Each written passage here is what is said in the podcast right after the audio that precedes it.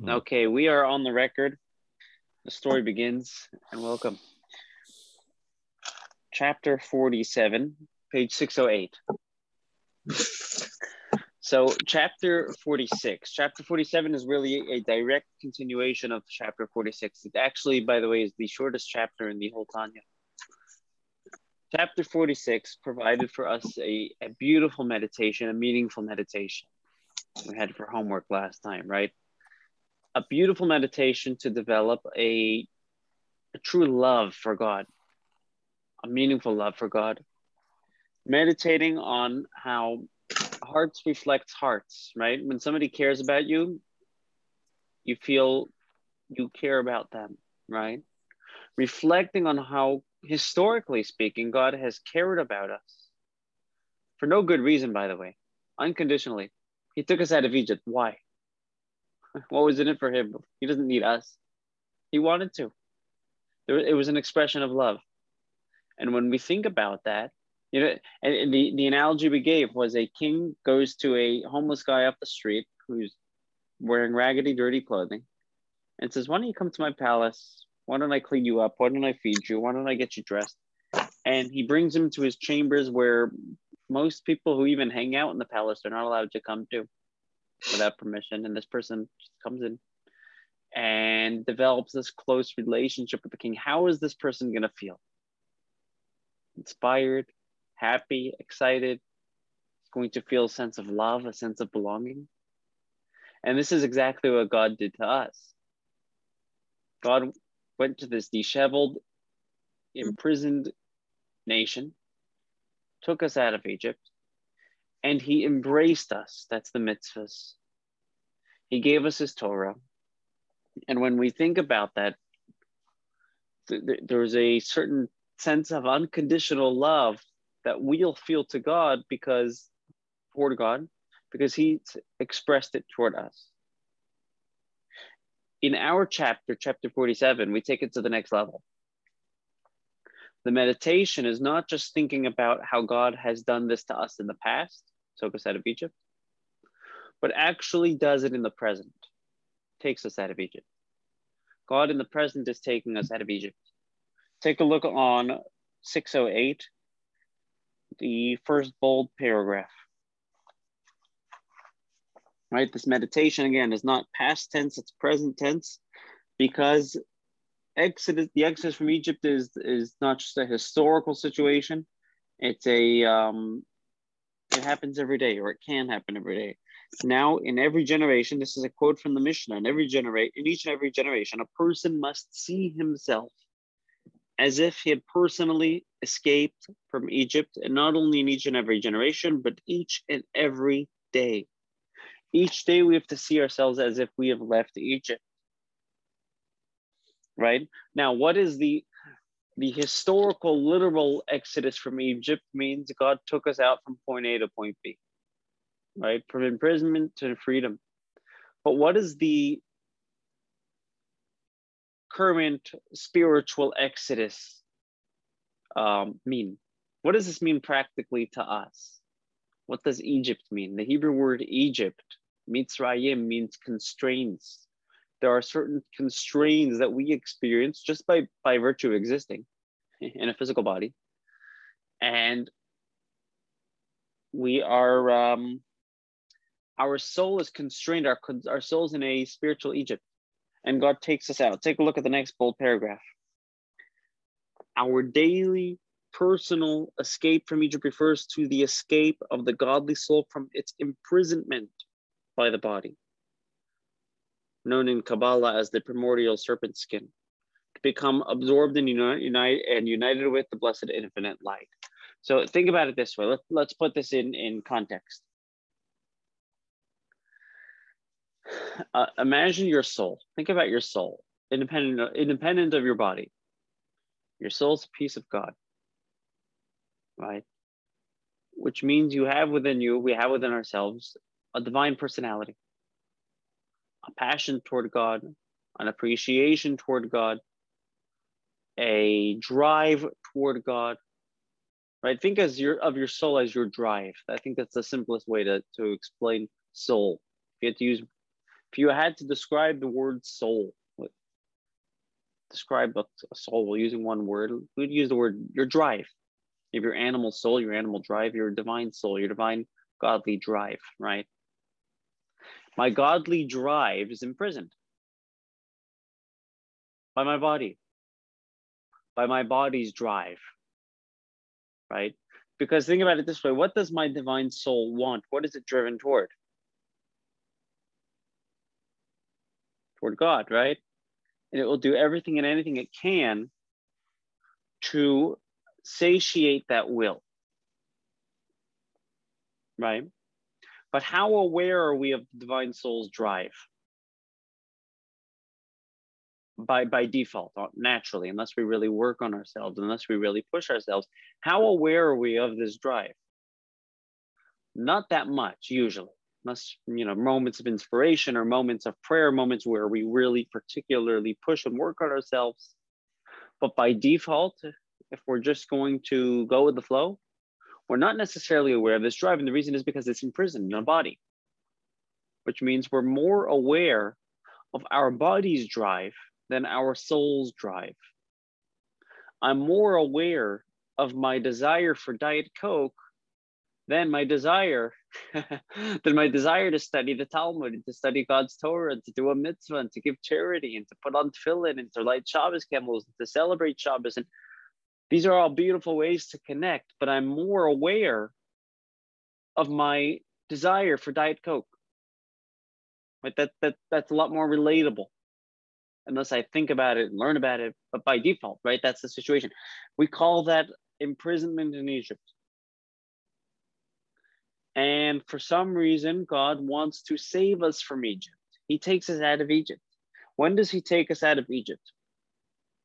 Okay, there are two times, I mean, there's multiple times, but generally speaking, there are two times where we have the opportunity daily to leave this Egypt. But before we go, we continue this Egypt that we've described just now makes sense? Yes. Okay. Sounds good. I thought for a second I'm talking to a bunch of people who don't understand the drive the, the body's drive. Okay, am I the only one here? I don't know. okay, so we understand the imprisonment that we're going through. We have a divine drive, and we're not that aware of it because we're more aware of our body's drive. We're imprisoned and we are released from this prison. God takes us out of Egypt. Number one, take a look at the next bold paragraph. It starts with through Torah study. It's the second to last one of the page. Second to last bold paragraph of the page. Through Torah study and the observance of mitzvahs, which you carry out through the day, since Torah mitzvahs cause the infinite light of God to rest on your soul. So, number one, when we study Torah, when we do a mitzvah, those are things that satiate the soul's drive to want to connect to God. Those are things that connect the soul to God. When we study Torah, David, when you're doing your three chapters of, of Mishnah Torah, your soul is liberated because your soul, it's a, think about it this way. You know, imagine you're hanging around all day with a group of people who have very skewed values, at least in your paradigm, at least from your perspective, compared to, to how you believe, uh, compared to your beliefs and your values, the crowd you're hanging out with has very skewed values, right? Let's just say, whatever those are, right? Imagine how uncomfortable that is to the point that it starts affecting the way you think, starts affecting your value and belief system. But then you get a chance to talk to someone for a couple of minutes with your values, right? Somebody who grew up with a more similar background, culture background, and you strike up a conversation, right? Imagine you're at work and everybody has different values that make you uncomfortable. And then you find this new person at work who has similar values to you, and you chat for a couple of minutes. You feel, ah, breath of fresh air, right? That's the divine soul studying Torah, studying God's values. Wow, a breath of fresh air. I'm studying God's values. Doing a mitzvah. Wow, I get to do God's divine will. I get to connect. This is a breath of fresh air. This is a breath of freedom for the soul. This is an exodus from Egypt from the, for the soul. So that's number one, right? Makes sense? Think about that, by the way. Let, let's make this practical for a second. Next time you do a mitzvah, next time you're contemplating, should I do a mitzvah? Should I take some time to study Torah? Think about this. Wow, I'm giving my soul a breath of fresh air. I'm allowing my soul to kiss God. I'm allowing my soul to embrace Him. This is deep. Right? God is taking me out of Egypt. I'm experiencing freedom. Uh, j- just to make this more real, as, as Jews, given the environment we're in, we don't live in um, the holy city of Jerusalem. We don't live in the holy city of Brooklyn, even. we don't even live in the holy city of LA, right? We, we, live in a place where the majority, where, where we are a minority. And even amongst our peers, our Jewish peers, we may be a minority in terms of the perspective we've embraced, right? In terms of the Torah. When you study Torah for those couple of minutes or you do a mitzvah, you're giving your soul a breath of fresh air. It's, it's tasting real freedom right? This is why, by the way, this may sound familiar from Pirkei Avot, from Pirkei Avos. Um, I think it was last week's chapter, chapter six. The only free person is a person who studies Torah. Only a person who studies Torah can be truly free. And this is why you're giving your soul a breath of fresh air. Okay. But that's very general, right? That's not a very concrete answer. Rabbi, right? Somebody's asking again, to put the Tanya into context, the Tanya is a collection of responses to people's personal challenges. Rabbi, I'm feeling imprisoned. I'm feeling uncomfortable. I'm feeling that my drive is being drowned. My, my divine drive, my divine soul's drive, my godly soul's drive is being drowned by my body's urges. What do I do? Okay, so the unconcrete answer, it's still pretty concrete, but it's a general answer. Study Torah, do a mitzvah. Right, makes sense, clear? Are with me? Okay, let's make it a little bit more specific. Let's make this a little bit more emotionally challenging as well. Let's not, let's, let's try to challenge the emotional component of the soul. Take a look at the bottom of the page. There's something else we can do. And you know what that is? Reciting the Shema with kavana. In other words, not just reciting it, but internalizing the meaning of the Shema. The essence of the Shema is I'm accepting God as my, the, the sovereignty of God.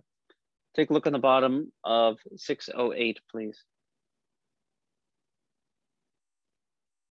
And in particular, your escape from Mitzrayim, from Egypt, is when you consciously accept God's sovereign authority upon yourself at the time of the reciting of the Shema, 609, when you overtly accept God's unity and consciously pull down God's infinite light upon yourself to become absorbed in and unified with, when saying the words, God is our God, God is one.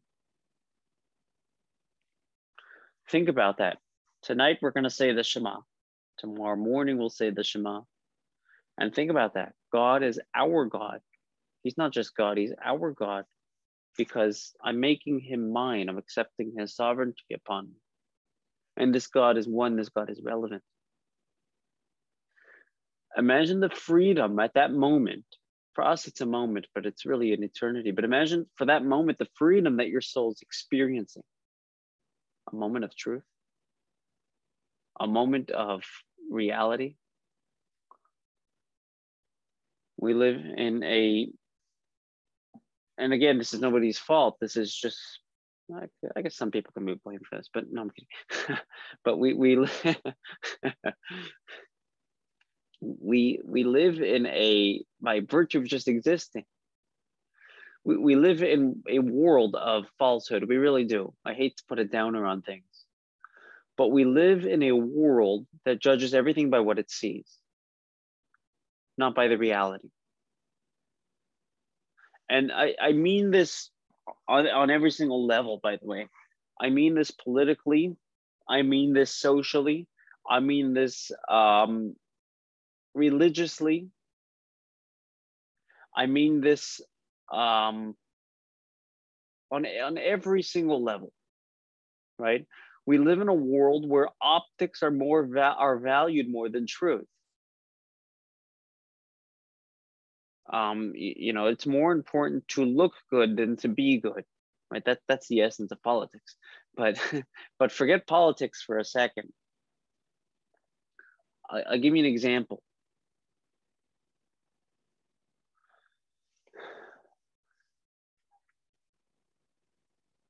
Um, I'm trying to think of a practical example and it's not coming to my mind.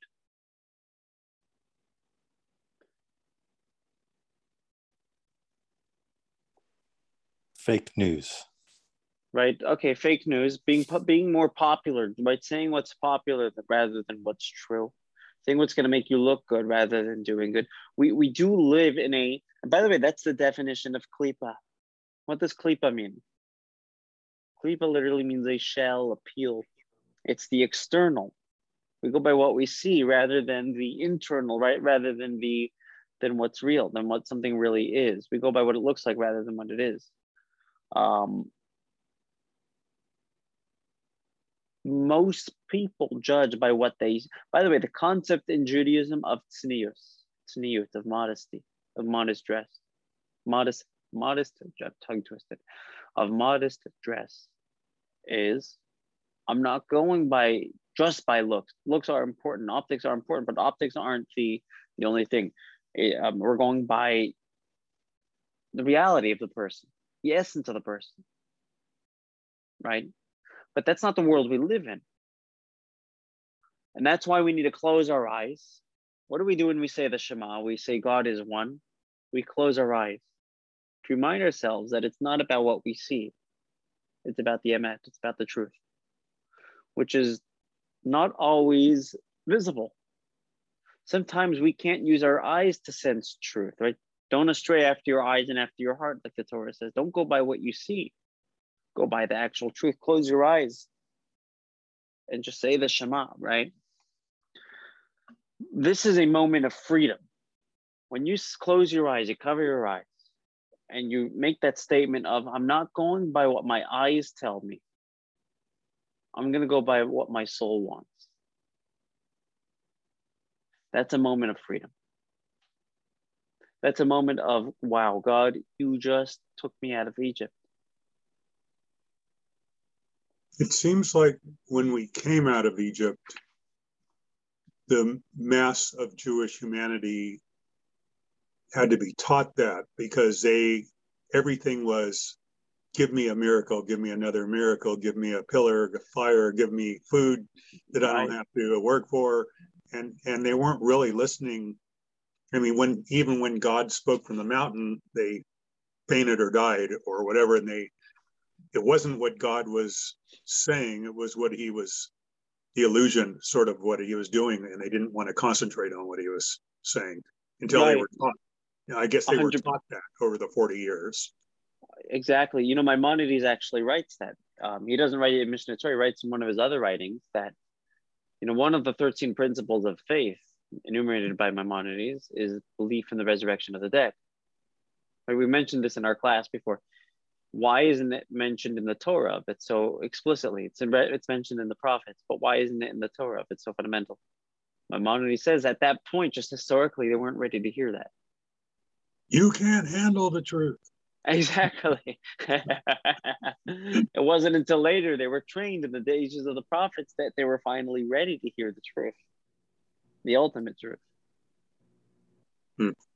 But, but but you're right. It, it definitely required training, and for us, it requires training.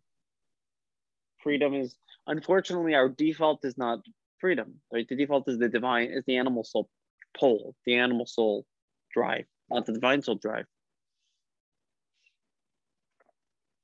To get that freedom, you know, we got to take a few minutes and really meditate on what the Shema is all about, really close our eyes. We close our eyes. It's a closing eyes meditation. We cover our eyes and we say, let's not go by what we see. Let's listen. Shema, listen. Listen, O Israel.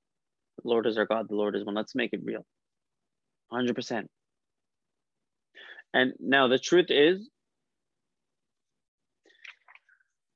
there's an interesting dichotomy here. On the one hand, this is not the default we have to kind of put in a little effort. On the other hand, the potential to experience freedom is not something we need to earn. It's an existent resource that we just need to tap into. Our patriarchs earned it. Abraham earned it. Abraham went through 10 tests and he was, he's earned it. Us regular folk who are descendants of Abraham, we don't need to earn it. We we've got it. We just need to want it. Abraham had to earn it. We need to just want it. Right? Take a look on 610.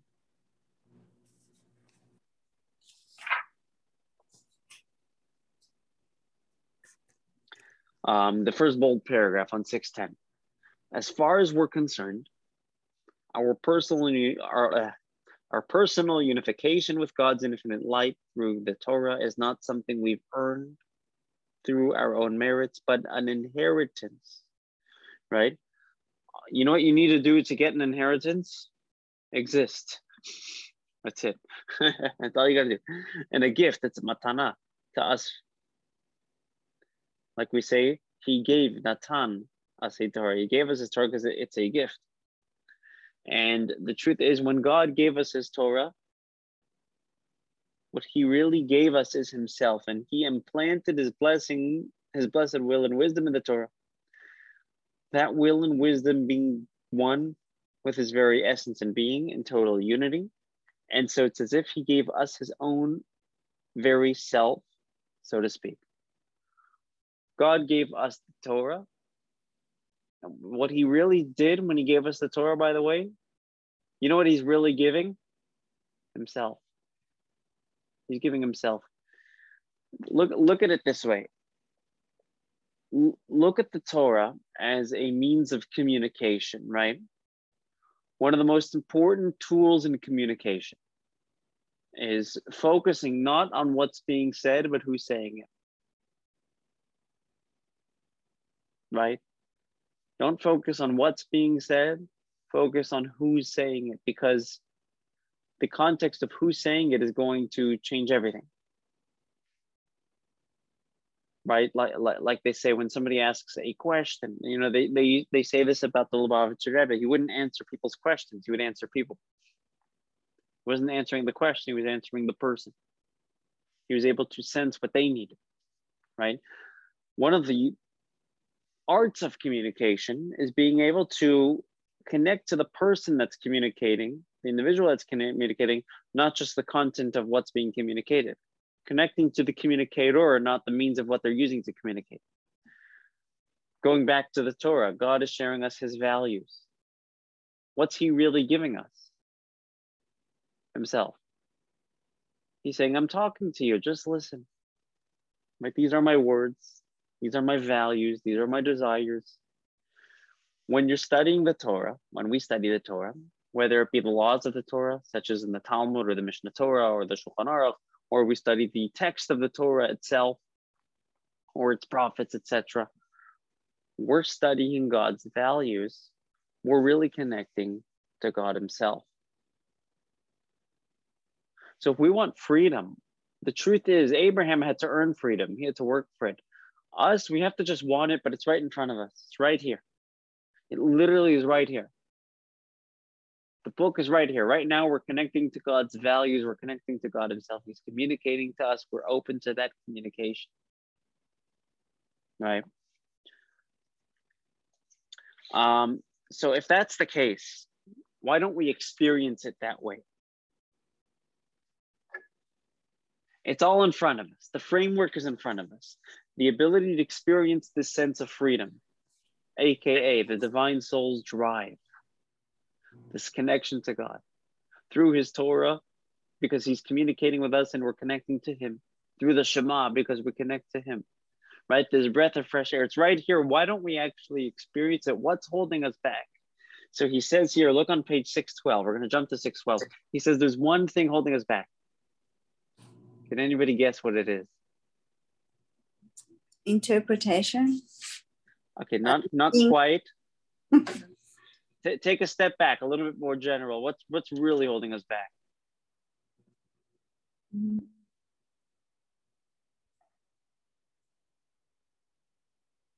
Interpretation is a part of it, but interpretation implies the fact that you're trying to interpret implies that you're interested, right? Yeah. Being being vulner, vulnerable, vulnerable. Being, okay, a little closer. The, But the, the- false, the false um, facade. Okay, being honest. We have interpretation. We have vulnerability. We have honesty. Okay.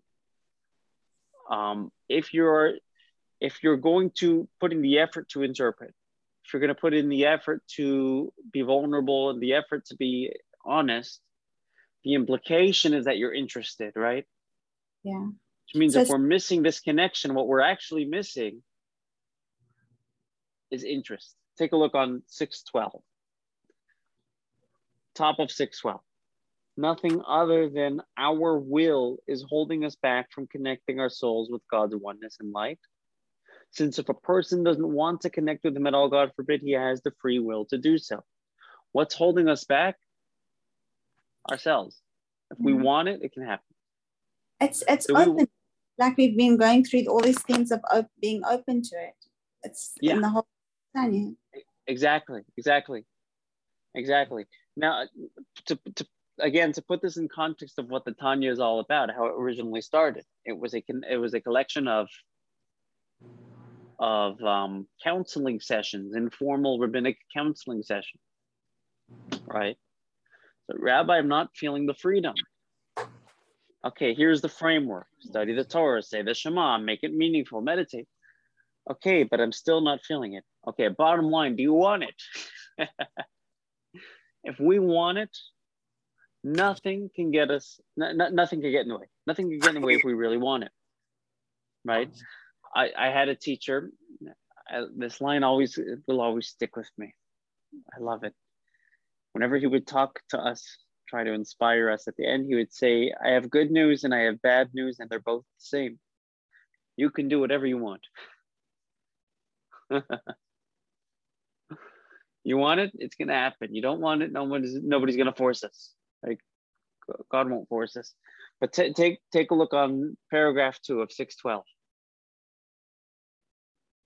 But as soon as you desire godliness, accept it, pull it upon yourself, and say, quote from the Shema, God is our God, God is one. Say it like when we really say it like we mean it.